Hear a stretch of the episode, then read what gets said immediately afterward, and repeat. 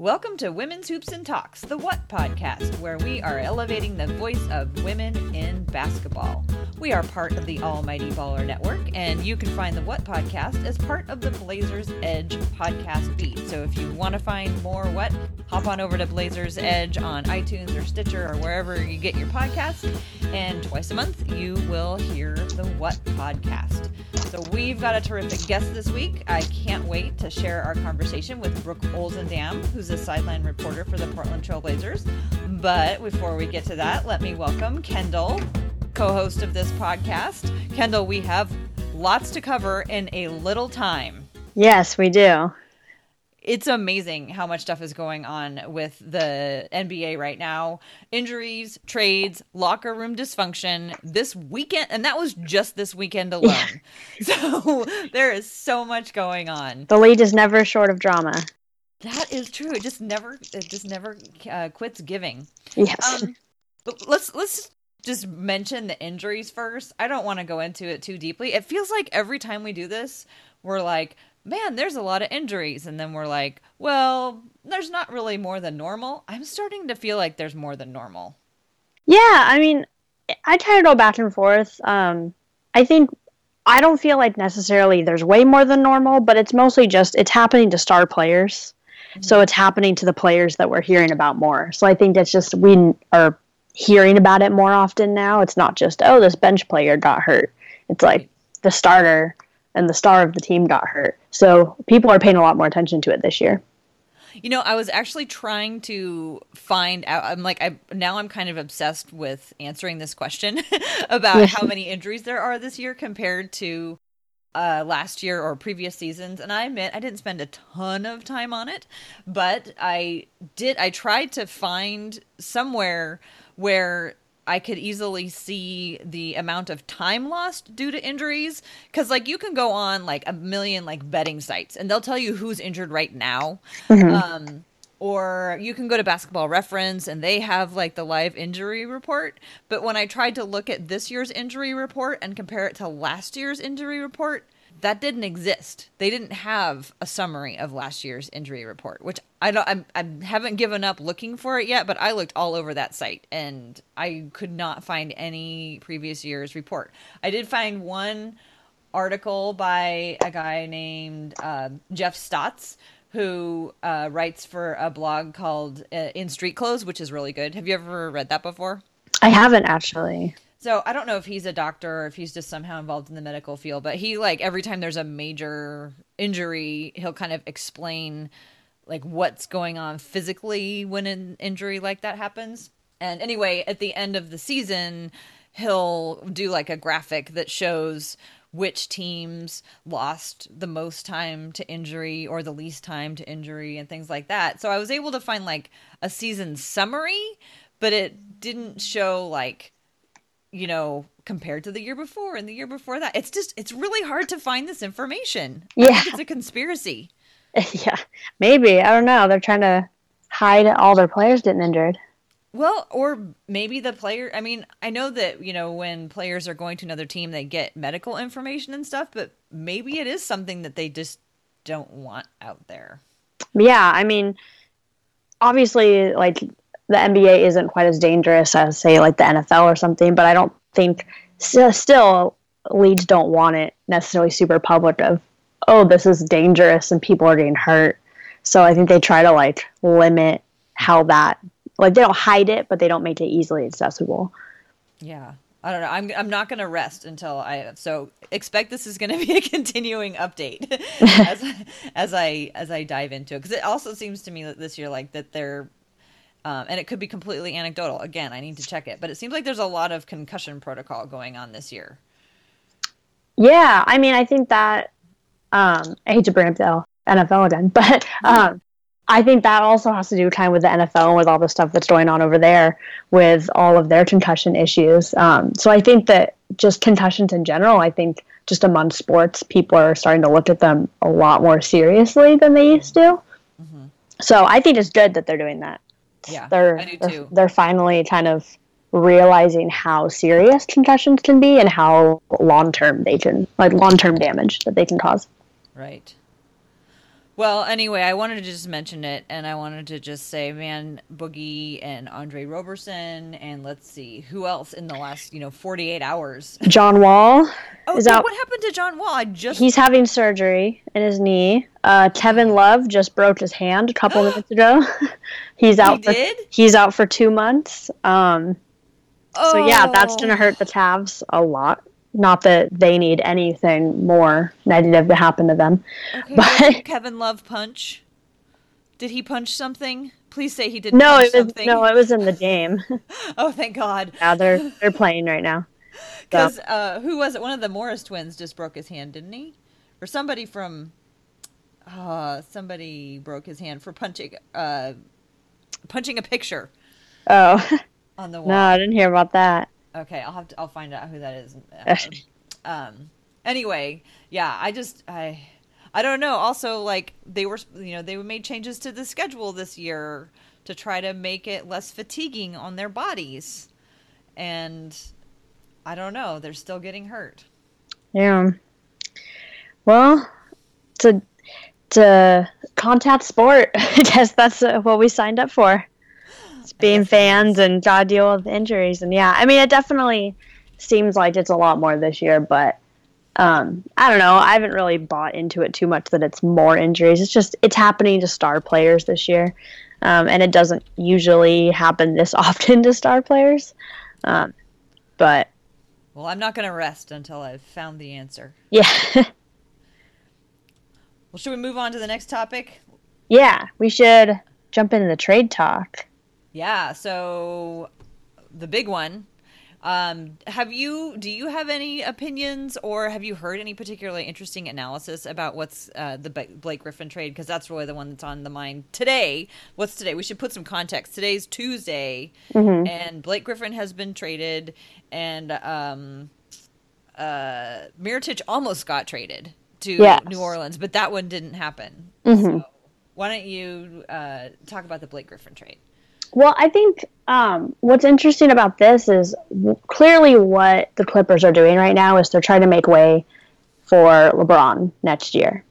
And there is no chance that LeBron is going to go uh, join the Clippers next year. So I think that, I don't know, I think it's kind of risky because they're, they get rid of their star player who they basically just begged to sign a, a bid contract. He signed for five years and then they trade him immediately and to somewhere like Detroit, which anyone who knows anything about Blake Griffin knows he loves LA. He loves living here. He has always said he wants to stay in LA. And after this whole, after he signed his contract, he said, I want to retire in LA. I want to be a lifelong Clipper. And then they trade him to Detroit. So going from sunny LA to whatever you want to call Detroit, which I've been to Detroit a couple times. It's not it's not the greatest Not place, and it's definitely yeah, and the weather's not great, and it's kind of it's it's definitely not LA, and um, so that's rough. But as far as the actual trade, when you look at just basketball, I think that it was a pretty smart trade on both sides because I think um, I think putting Andre Drummond and Blake Griffin together, I think that's gonna be pretty solid. I don't think it's necessarily I don't think it's going to put them in the top three or four in the East, but it will definitely get them to the playoffs. Uh, which, as of right now, I don't even think they're in the playoffs. I don't think they're even in the top eight in the East. Um, so that will definitely help them. And as far as the Clippers, everyone's saying, "Oh, they lost Blake. They, they didn't get anything back." They got a draft, a nice draft pick. They got Tobias Harris, who's been doing very well this year. And then they got Avery Bradley, who Avery Bradley, I think, is one of the most underrated players in the league.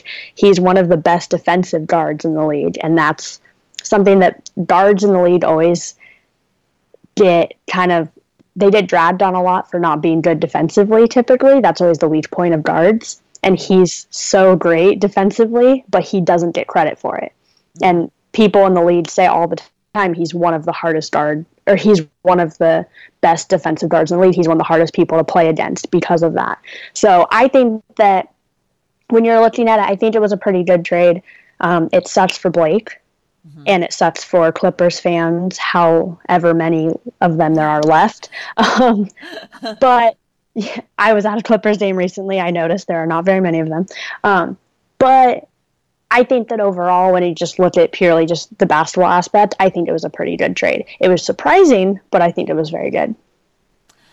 I think it was exciting and it just really kicked off the uh, the the season. I think that in the short term, I think Blake Griffin's going to have stuff to prove, and so I think that he's going to uh, give them a pretty good lift right away because I think he's going to be mad mm-hmm. and you know players playing with purpose they uh, you know can really uh, make a big difference. So I think he's even though he's fragile, he's a guy who's often injured a lot. He's also getting a little bit older. I think at least for this year, it'll give him a give him, give him a boost until the end of the year. But I don't know what they're going to do with the next four years of his contract. Yeah, and then that, he's at, he's stuck there for a while, so that's what sucks. Is If he's there and happy there, he he's there for a while. Yeah. And by the time he his contract is up, he's what? How is how old is Blake right now? Ooh, I don't know. I think he is he is 28. So he's going to be 32, 33. Yeah. By the time his contract's up. I don't see him being LeBron level when he's 33. So no.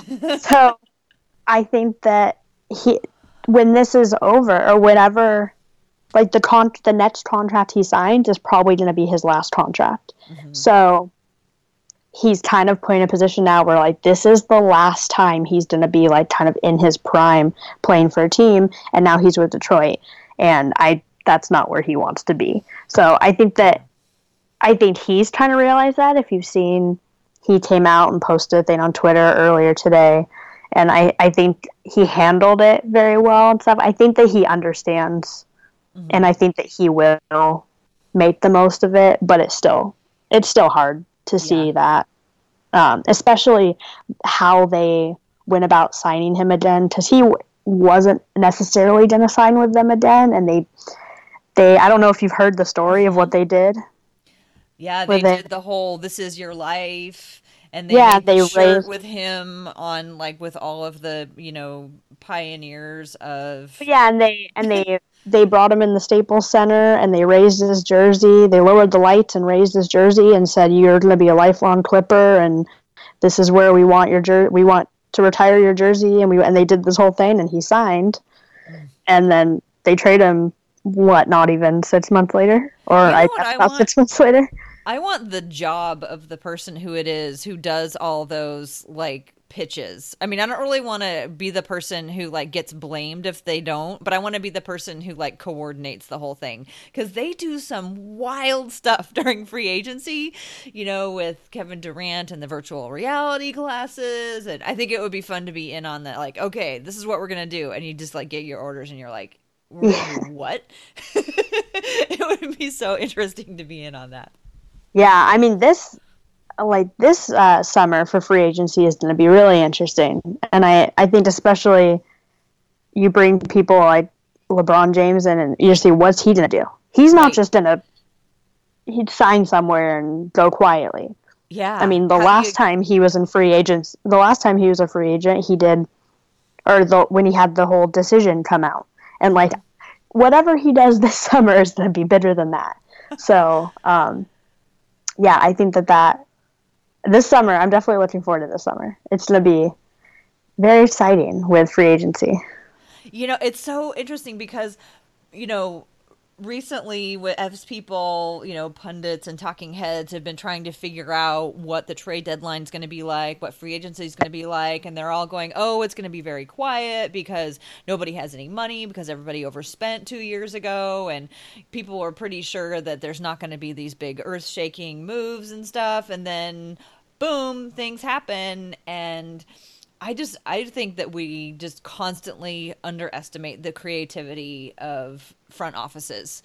And I can't wait to see I I have this feeling that some whole new strategy is coming that we can't we haven't even seen yet that like some front office guy is going to figure like if, if we pack it or woman if we package this with this and do this crazy thing then we can you know maneuver things like that and then someone's going to just do something that's going to blow all of our minds and go i can't believe somebody thought to do that and i i, mm-hmm. I think the it's going to be necessitated by the lack of space like it's it it- it's been a couple of years since the teams were so restrained, and so they're going to have to be- get creative again, but under a different CBA and in a different uh, climate. So I can't wait to see what happens. You're right; it's going to be really fun. Well, let's move Yeah. on to the last thing before uh, we do our interview, and that is locker room dysfunction Mm-hmm. in Cleveland. now, Yeah. I love the soap opera that is the Cleveland team. As long as nobody's, get, I, I hope people honestly like aren't getting hurt over this. I, I wouldn't like that, but y- you might not remember it. But this is like basically the the uh, drama Dallas was like basically about you know uh it was about Dallas was about this big oil man and how he was manipulating everybody and the family and bringing all these people in. And it's like basically the plot to the Cavs locker room right now. But I have been just burning uh, with something all day, and I want you to tell me if I'm overreacting. And it has to do with the uh, the team meeting that they had about Kevin Love. So to recap, what happened, and step you know stop me if I got it wrong, but I've read it in a few different places. So what happened? Not this past weekend, I think, but the weekend before. Kevin Love got sick uh, shortly after a game started, and he left the arena and went home. And then the next day, he didn't go to practice. Shortly thereafter, the team had a game, and after the game, there was what was characterized as a contentious team meeting. Now, I think I can't remember. I think it was Woj who was was it Woj who was tweeting about it. Whoever was tweeting about it was Probably. he was basically like live tweeting this meeting, and I'm like, has anyone looked around and noticed that like Woj is in the corner with his phone, like tweeting this whole thing because they were like talking about what they were talking about in this meeting. So I was like, that's weird. Um, but so they had this meeting where apparently the players brought it up that they wanted to know what was up with Kevin Love, like why did he leave and where did he go and it was characterized as like them basically calling out Kevin Love and Kevin Love having to explain what happened to him. So that's kind of where things were for a few days and we were all like, "Wow, Isaiah Thomas is picking on Kevin Love and blah blah blah blah." So today, a report comes out about how it wasn't so much that the players were picking on Kevin Love, it was that the players hadn't been told by the front office what had happened to their teammate and that there was no communication going on between the front office and the coaching and the players. So mm-hmm. that comes out today, and I'm going, wait a minute. I'm calling total baloney on that. That is total baloney. Like, you're telling me that nobody could have just, like, sent Kevin Love a text and been like, hey, Kevin, noticed you left the game early. Are you okay? yeah. Like, why didn't anybody Yeah. text him? That's been driving me crazy all day. Yeah, it's I don't know. I feel like every time I hear something, everything is just like everything contradicts itself. Every mm-hmm. report I hear. And I think that like it doesn't even matter at this point what's true. I think just the whole situation is just so ridiculous. And I don't know. I I've been saying all week. I or I guess it's only Tuesday. I've been saying since the meeting. Feels Uh, like a week. yeah. um, I've been saying since the, like we heard about the meeting is I would love to know like what LeBron said because we haven't heard anything that LeBron said supposedly during this meeting, Oh, you're right. which that's weird to me because usually he's the first person you're going to hear about. And instead, you're hearing Isaiah Thomas is saying this, and Kevin Love was saying this, and this, and they're going saying all these people, but nothing has come out about what LeBron has said. So that makes you wonder, like, is it was he just sitting there? Because I find it hard to believe that he just sat there and didn't talk. Oh, I hadn't even thought about that aspect of it. Yeah. So I think that's interesting. He was writing Because- Woj's tweets for him, maybe. I but I think that's interesting because if, and this is kind of looking into it um, a little bit, but I think that if he really didn't like get super involved in that conversation, I think that that is a clear sign that like he's kind of he's stepped out a little bit Yeah. in that team and he's just kind of over it, which I think is already kind of clear.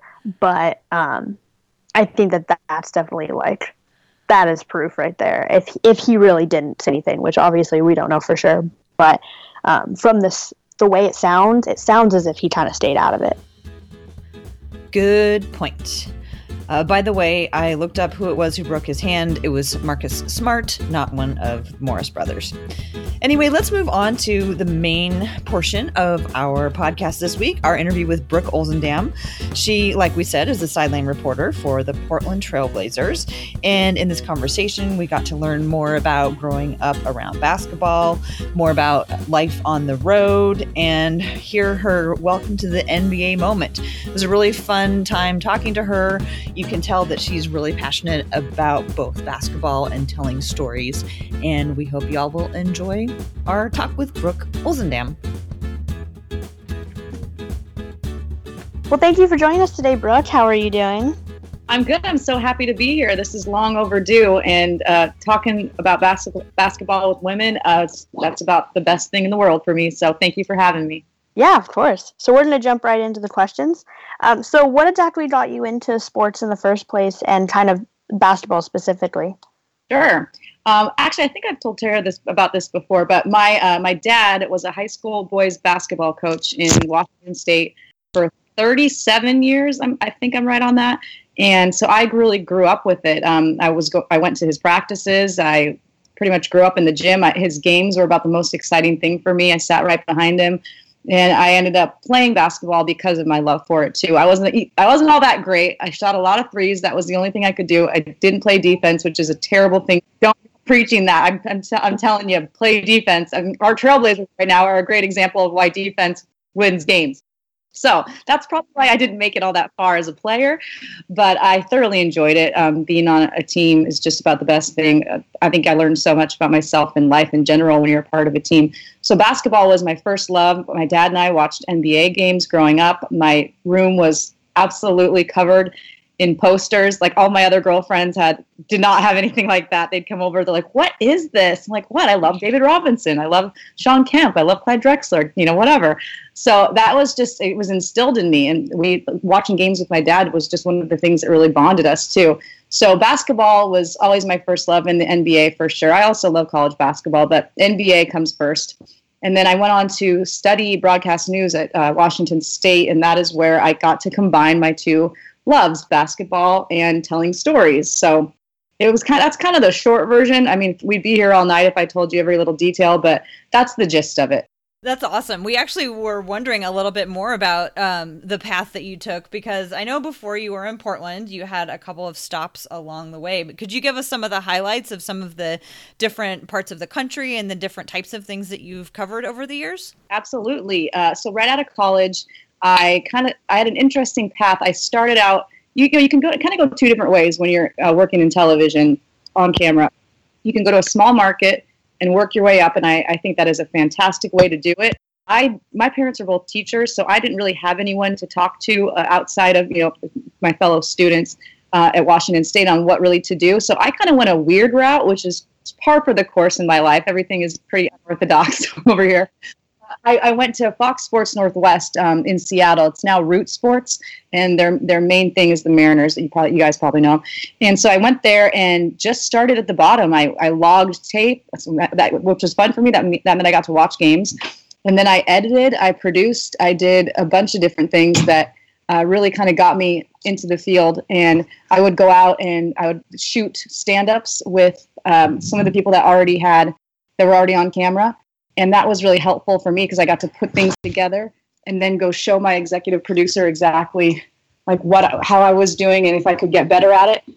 And he'd say maybe work a little bit on this and that the other, and I just kind of pestered him until he uh, finally gave me my first job, which was uh, volleyball, college volleyball at University of Washington. So that was my first live action, and then kept pestering him until he put me on football and basketball and then a magazine show on the University of Washington Athletics. And that led me to uh, a, a, really fun show. One of my favorite things was Running with the Pack back when it was the Pac 10. And with that show, I got to produce it and, and host it. And I got to go to every Pac 10 school once a week and do a lot of fun features. Like it wasn't necessarily all football, basketball, baseball, it was gymnastics or golf or anything that was kind of a fun feature story. So I love that job because I got to go to these fun college towns when in the Pac 10 and now Pac 12. They are really super, like the college towns is what I love. The Pullmans, of course, I love. Um, you know, Corvallis, uh, Eugene, all these. It's just fun to go there and talk to the students and the student athletes. So that was great. I thoroughly enjoyed it. And then I got to go back right after I shot everything and kind of produce and edit it and help put it all together. So that was really really a fulfilling job for me. After that, I went down to LA and or I still was in LA doing that job. Then I also added some UCLA football to that. Then after that is when I came back up to Portland for a quick stint and I got to do the craziest of stuff. I, I did horse racing, uh, AAA baseball, which again, doesn't like maybe not the most glamorous job in the world, but I loved it because it was something new and something different. Emerald Downs is where I got to go and I fell in love with kind of the that scene there, all the people. They're just a, a wonderful family.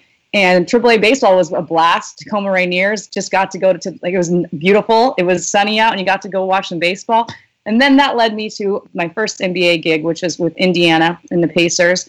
I was there from 2010 to 2014, and that was great. I mean, I, I learned so much. I, I, figured out exactly what it took to be a sideline reporter and, and host in the NBA. So that was where I really got my feet wet in terms of covering the sport and then came back, as you guys know, worked at CSN, now NBC, for two years doing some shows, and finally back into the NBA on the sideline, which is just about the perfect job for me. I'm here, I'm closer to home, covering an awesome team, awesome players, great coaches, and kind of living my dream right now. that was a long answer. you had mentioned that you your two of your favorite things was basketball and telling people stories. So uh, what, are there any type of specific stories you like telling the most? Like, are there any? Do you like talking more about the game itself, or do you like more getting more into the personal things with players? Yeah, that's a great question. Um, I think it's a it's a it's a combination of both. You kind of in my position, I think it's really important to show at times that you do definitely know the sport and you study it and you do your homework. So in a broadcast, you'll hear probably you know one or two, maybe not every broadcast, but you hear something, maybe a stat from me or something that, that's trending with the team in terms of X's and O's, like maybe somebody's shooting more threes or the entire team is shooting more threes. We talk about why and you know what's working and how guys are getting to their spots. And so I like to be able to show the fans uh, that I actually do know about basketball pretty much. I mean, the ins and outs, you know, it's not just about telling the personal stories, but I love that part of it because, especially with this team, because they are really great guys. And I can't say that about every team I've covered or every sport I've covered, but from top to bottom, they're funny. You know, some some are funnier, some are more serious, some are more outgoing, some are more kind of introverted, but they're all good people. So I like being able to honestly, sincerely show show Blazers fans that they are good people. So I, I like to find interesting stories to tell so that they feel like they know them a little bit better rather than just watching them play on the floor, kind of the kind of people they are off the court. And that's so I like doing a little bit of both, but I will say I get to have a little more fun with my job and I get to seek out these kind of weird stories like Evan Turner having a semi in his pool. Like that is how do people get to tell stories like that? what was one of your welcome to the NBA moments. Um, you know how they always talk about that with players on the court, but I'm sure it, someone who's covering a team probably has those moments too where you're like, oh, I'm in covering the NBA now. Well, it's funny. There's like one that would happen like during my actual job that I was like, okay, this is the big leagues where it was I was it was someone I, I usually would interview like I go to shoot arounds and interview guys from you know other teams too if it was if it was pertinent to our broadcast that night. And when I was with Indiana, I, I, I got to know the guys pretty well. Where they I had you know good rapport, and so I knew kind of the guys they were if they'd have longer answers or shorter answers. But there was someone on another team. I won't say his name because I like my job and I want to keep it. Still playing, but um, I just figured everyone was cool, right? Like I figured, well, we're the media; they'll answer our questions. They might not love it, but it's fine. Went up and asked a guy a question that was just a normal, uh, like, what do you think of? I think it was at that time, like, what do you think of the way Paul George has been playing when I was in Indy? And he looked at me and wouldn't, it just wouldn't answer. And just looked at me like, why would you ask about the other team. And I'm like, well, I mean, I work for, I mean, I, I didn't, he didn't say anything. I go, well, I work for them. It's just something we're going to show later and gave me another straight through my like eyes stare, nothing. And I just go, okay, good talk and walked away. like okay so not everyone is, is is as cool as the guys i've been covering. So that was kind of a weird moment but it, it kind of set me up for things in the future where i talked to guys that didn't love being on camera so much and i expected if i didn't know them very well i expected they could have very short answers and to be ready for question number two. Because like with i talk to guys like dame he'll give me a thoughtful 30 second answer and then i can ask something that you know, his answer might spark a different question out of me. But some guys just don't like it doing it at all, and that's fine. And I just have to be ready for question number two if the first answer is two words long, which has happened. And then my first other, my other one that is kind of just like a wow that I am it's an exciting wow I'm covering the NBA was the first time we played at that time Indiana played uh, LeBron and I mean, I'm not a starstruck person, really. I mean, you kind of you, you stop being that if you are when you cover teams and you see these people all the time. But I remember walking by him in warmups and look being about five feet away and just I could not believe how enormous this human being was. Like so huge from top to bottom, you know, right to left. I mean, he's just a, a huge human being. And I just looked at him like I had, I knew he was big, but he is, I, I, LeBron is an, just a specimen. He's huge. He's huge in his shoulders. So I just walked away going, oh my gosh, yep, welcome to the NBA. That was a great moment. So cool. How do you the the the co- the person I think's got to be the hardest to ask a question of, and I could be wrong, but the one that would stress me out the most would be the coach. How do you choose what you're going to ask the coach? Well, I'll start by saying yes, uh, you're right that in most most teams probably that is. Except I I am so lucky that I have I have got Terry Stotts. I mean, I, I thank him periodically throughout the year because he's so wonderful. Just like, just so you know, I'm really appreciative of, of you and thank you for being so good to me. I'll just like randomly say that. He's like, You're welcome, Brooke. I know. But he's just fantastic and I adore him and I think he's a fantastic coach as well. But you're right because the well, first of all, the coach they get you know they have to the scrum. You guys know that term where it's every reporter from each team, beat writers, um, could be people internationally coming to do a random story, but there's all these people talking to him at the same time. And that's about 15 minutes after I interview him. And I can hear it in my ear. And there's crazy questions. There's questions that aren't necessarily even accurate. And he is so pa- patient and just answers all of them. I joked with him once. I was like, I, I listen to every scrum, and ev- every time someone asks you about the improved defense, it's amazing because you answer it thoughtfully, pretty much word for word as you did the game before, but still, your patience is amazing.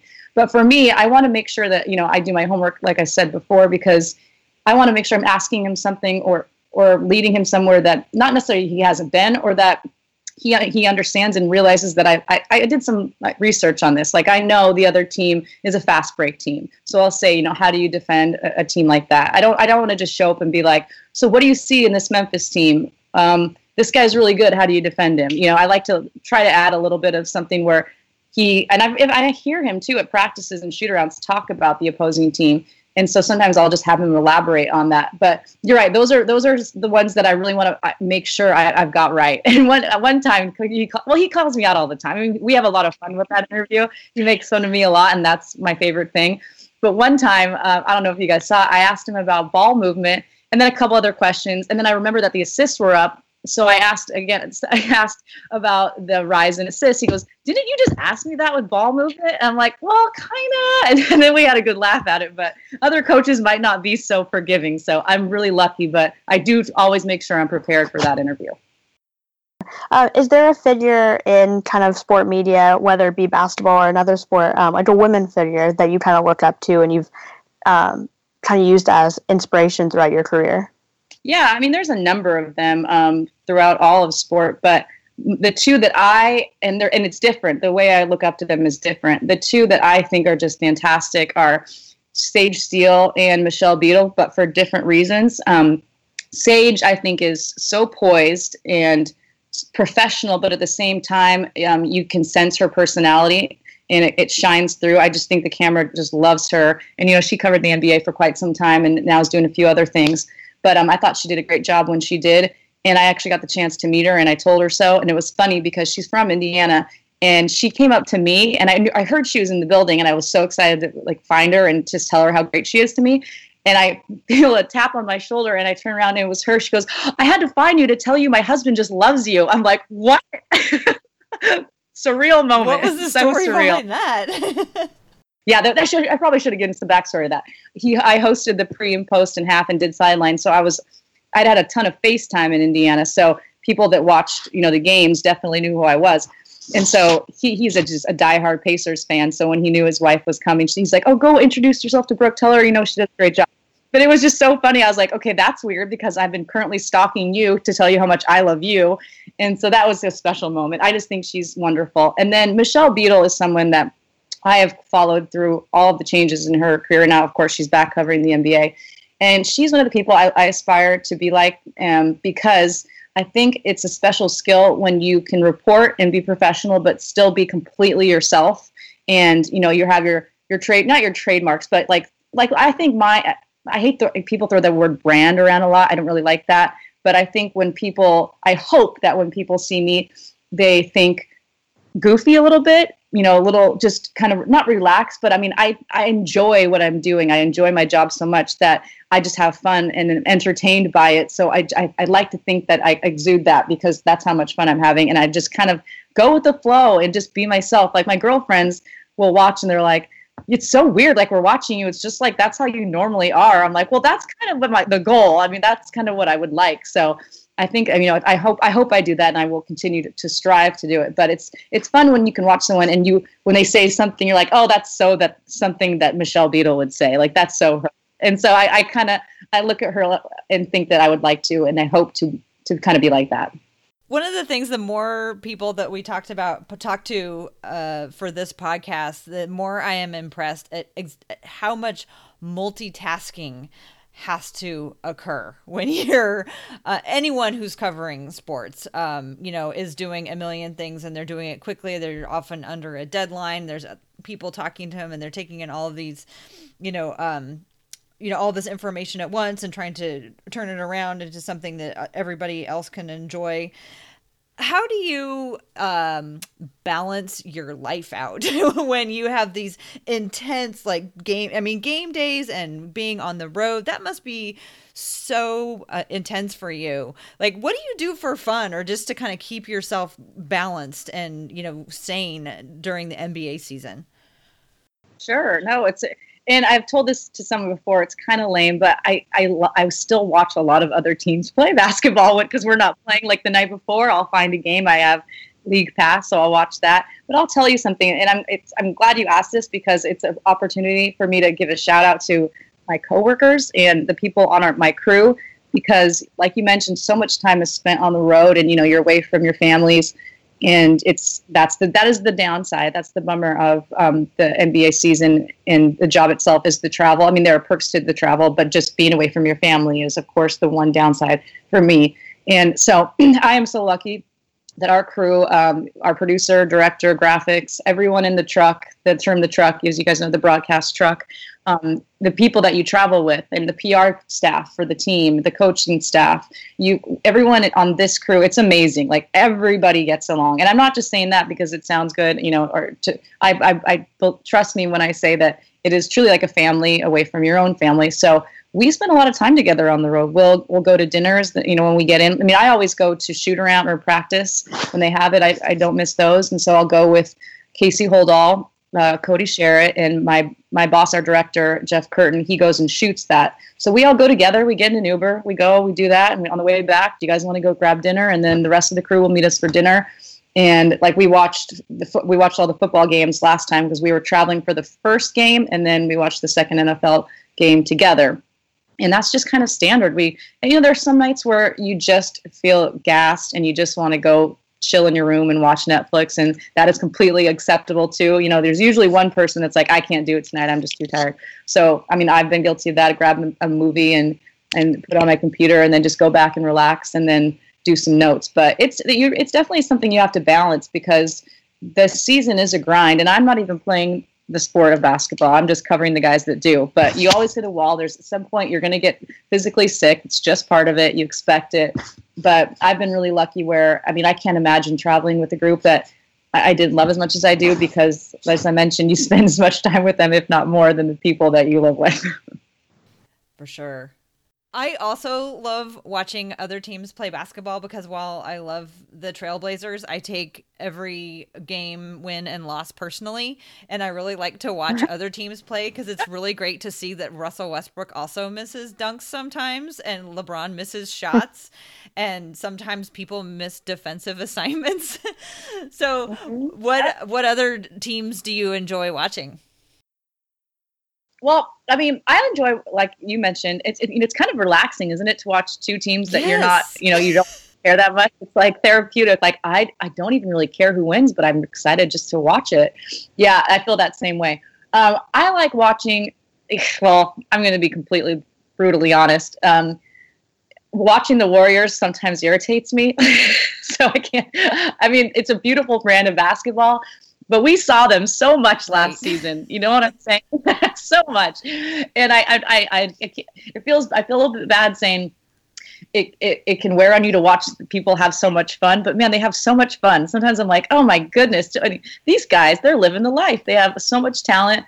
You know, they, they of course, of course, sell out every night at home but um but they are very talented and i i got to give it up to them but man just like seems like everything's works out for them it's like watching the really popular kids at school you know it's so true and they're not jerks or anything it's like the most you know you just have this like feeling like oh man must be nice yes. must be nice to be like that all the time.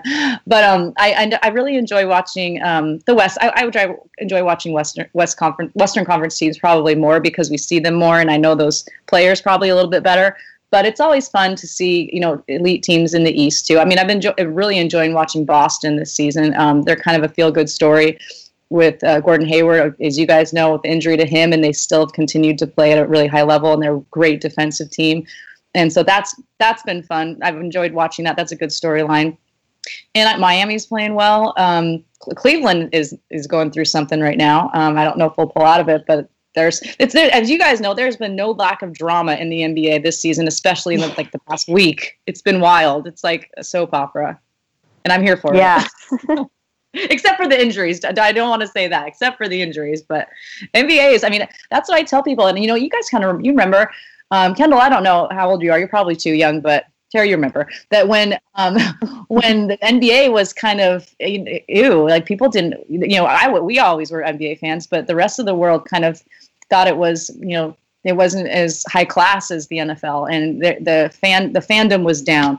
And I dare I dare people. I say if you don't watch the NBA, just give your give yourself a chance. Watch a couple games, and you will come around because it is, in my opinion, the most exciting professional sport right now.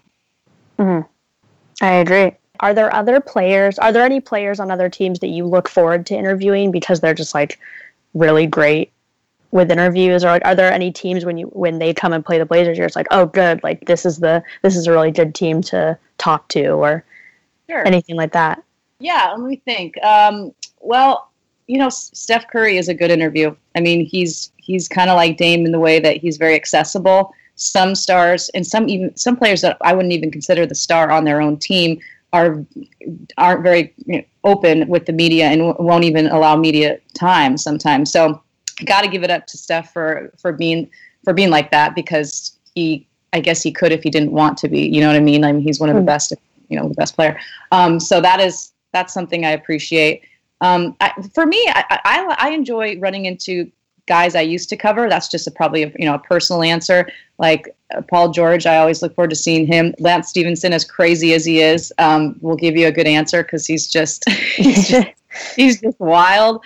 Um, some guys that are around the league still, like Ian Mahinmi, I see him. I just I just adore him. George Hill. Um, the same. So I look forward to seeing guys that I that I knew well and you know I can catch up with. So that's kind of fun. I'm trying to think of guys in particular that are really fun to talk to. Um, well, like some coaches, like Dwane Casey, I could talk to for hours. I think he's fantastic. He is so fun and just inviting and just I, I adore him. Steve Kerr is another. Co- I know you didn't ask about coaches, but I'm just throwing it in. There. uh, Steve Kerr is great. I really enjoy him, and he's gosh, he's just an open book too, and pretty darn funny. And uh, Nate McMillan, you guys know him. Um, I, I, always enjoy talking to him as well. He's you know more serious. He's not as as I guess outgoing as the the other two, but he's always very very sweet and kind to me. So I like talking to him. But I got to tell you, I mean, all the guys that I talk to, I just continue to feel lucky with with the guys that are on the Trailblazer squad because they are all very accessible and different, but um, but very good to me. Did you cover Indiana when Evan Turner was there before? Uh, you know that he was there very briefly before he went to Boston, and then he came to Portland. Yes, I definitely did. So it was funny because, like you mentioned, he wasn't there all that long. So I didn't get to know him ne- as nearly as well as I know him now. he and I have been through some weird incidents together where fate had us meet on a freeway separate from the other truck. Yeah, story. you should actually tell that story because not all of our listeners are uh, Portland Trailblazer fans. I would, can you tell the story about what happened on the side of the road, which fortunately everybody turned out okay? Yeah, I never get sick of t- telling the story. So uh, it was after a practice, and Evan and I, well, I live downtown, um, and so does he. Most of the, the rest of the guys uh, live closer to the practice facility. But so I left, and I was driving down the freeway, about three minutes away from home. I mean, I, I was downtown at, the, at this point, and I look up, and this there was a car in front of me, and the, there was a white van in front of in front of it, and it obviously slammed on its brakes to avoid hitting the car in front of him did a complete 180 so he was facing the car behind him which was in front of me and they they have a head-on collision right on yeah and so i i had enough space between me and the car where i slammed on my brakes and was not a part of it but smoke billowing um, clearly there's probably you know it wasn't good. So i pulled off i went around them and pulled off to the side of the freeway and went to check. The guy had hopped out of the van. He was okay so I went to check on the car, and then it was a young lady who the, the, the airbag had gone off. She was definitely confused in shock. Uh, she she couldn't really couldn't even really like speak. So I had her sit down, and she was trying to get up. I'm like, no, no, no, sit, stay, stop, stop, don't move, please don't move. Let's wait till. And so I'm telling her to stop moving, and she's kind of like I said in shock. So she's trying to stand up, and I'm kind of holding her down with one arm on the phone with my other hand, calling 911 so they're they say they're on their way, and so I'm just kind of trying to calm her down. And all of a sudden, I hear, "Hey, need some help?" And I turn around, and it's Evan Turner in his Rolls Royce on the side of the freeway, which that's the closest I've ever been to a Rolls Royce, and ever will be. And it, it, it was hilarious. I mean, not hilarious at the time. I can say it's hilarious now. But he walks up. I was like, "Et, hi." He's like, "Need some help?" I was like, yeah, could you just, he's like, here. And he just went down and grabbed her, like helped her up and moved her into his car because she was so, she was very set on getting out of her car, which I can understand. So he put her in the passenger side of the Rolls Royce while I'm talking to the paramedics that had just arrived. They come, they come over, they start talking to her. Evan's sitting in the car. Then I sit in the car. We take turns like chatting with her to try to, you know, keep her, keep her settled down. And at one point, I go to talk to give a statement to the police officer, and she's sitting in the car. And before I left, I said, Hey, just curious. Now that I knew she was okay, she was like, she was talking to me and she was fine. And she, she just was more scared than anything. I said, Now that we know you're good, I just have to ask you, do you know you're in a Rolls Royce owned by one of the Trailblazers? And she's like, Oh my God, my dad loves the Blazers. so I told her that. I get up to go talk to the police. I come back. Evan's on the phone with her dad saying, Your daughter's okay. And this is Evan Turner yeah, and then just to just to tie a bow on it, I kept in touch with her and made sure she was okay. And then she came to a game uh, soon after that. And yeah, they, they, there was a few stories on her. She's on the news. She there's an article about her. And Evan was so funny in perfect Evan Turner form. In some interviews he did, he's like, "Well, I mean, I have a pretty, you know, everybody knows my car, so I'd feel like a real jerk if Brooke just saw me drive by and I didn't stop." So that was a that was a funny moment, and Evan's just fantastic. I'm he's just raw. Do you know what I mean? Like there's there isn't any there's no censorship, and sometimes I have to let him know that we need a little censorship so these can go on air. But uh, he will he's always good for a laugh, and he's he's just naturally funny. He's not even trying. He's one of those people that doesn't why you're laughing because he doesn't realize he said anything funny. But he's a he's a hoot, and I always enjoy talking to him he seems like he's the kind of person that things just always happen to. Like after that, you know, a month later or two months later, a semi truck drove into or into his pool.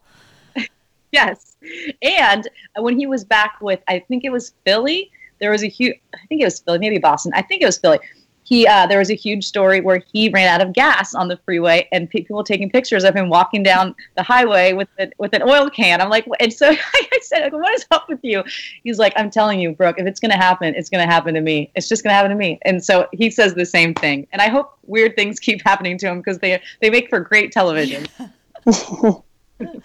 That's awesome. Well, uh, thank you for joining us uh, tonight, Brooke. I know you're actually the, on a on a small break. Uh, the Blazers have three days off, and you're maybe have a little bit of time to yourself. So we have this time off, and then I don't know if you looked ahead enough or no, but the game down in LA is on TNT, which means that's an exclusive broadcast. So the broadcast team isn't even flying with the team tomorrow. So we get an additional day off.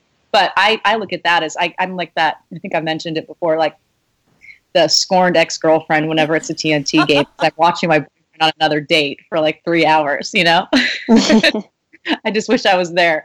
But it's okay. It's it's nice to recharge and I'll watch the game and, and then we'll we'll have a game here the following day against the Bulls and I'll be back in action. But it's nice to have a few days like kind of get organized and just you know go get your nails done, maybe your hair, things that you do can't do during the season usually. Um, so how can people find your work? Well, you can watch games um, on NBC Northwest. You can, and that, that I'm on the pregame show that starts at 6:30. Uh, the tip off, the Toyota tip off show with Jordan and Michael and I'm at the top of that uh, with a hit on um, on my coach's interview that I throw to my interview with Coach Stotts.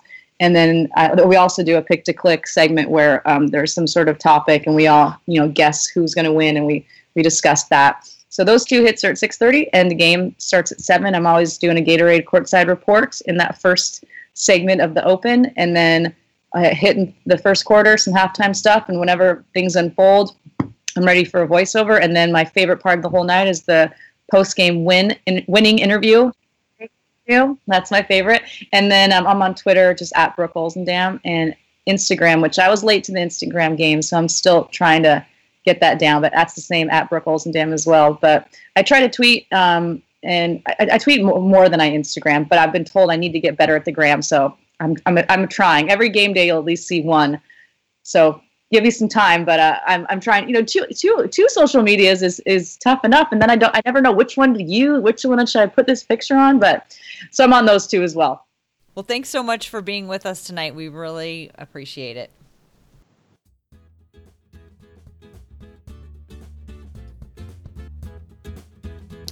Well, that'll do it for this episode of the What Podcast. Huge thanks to our guest, Brooke Olzendam. Thank you so much for joining us. It was really fun to talk to her. If you like this podcast and you want to hear more, go ahead and sign up for the Blazers Edge podcast on iTunes or Stitcher. And twice a month, you'll get a What Podcast episode in that feed. You can also follow the podcast on Twitter at Hoops and Talks.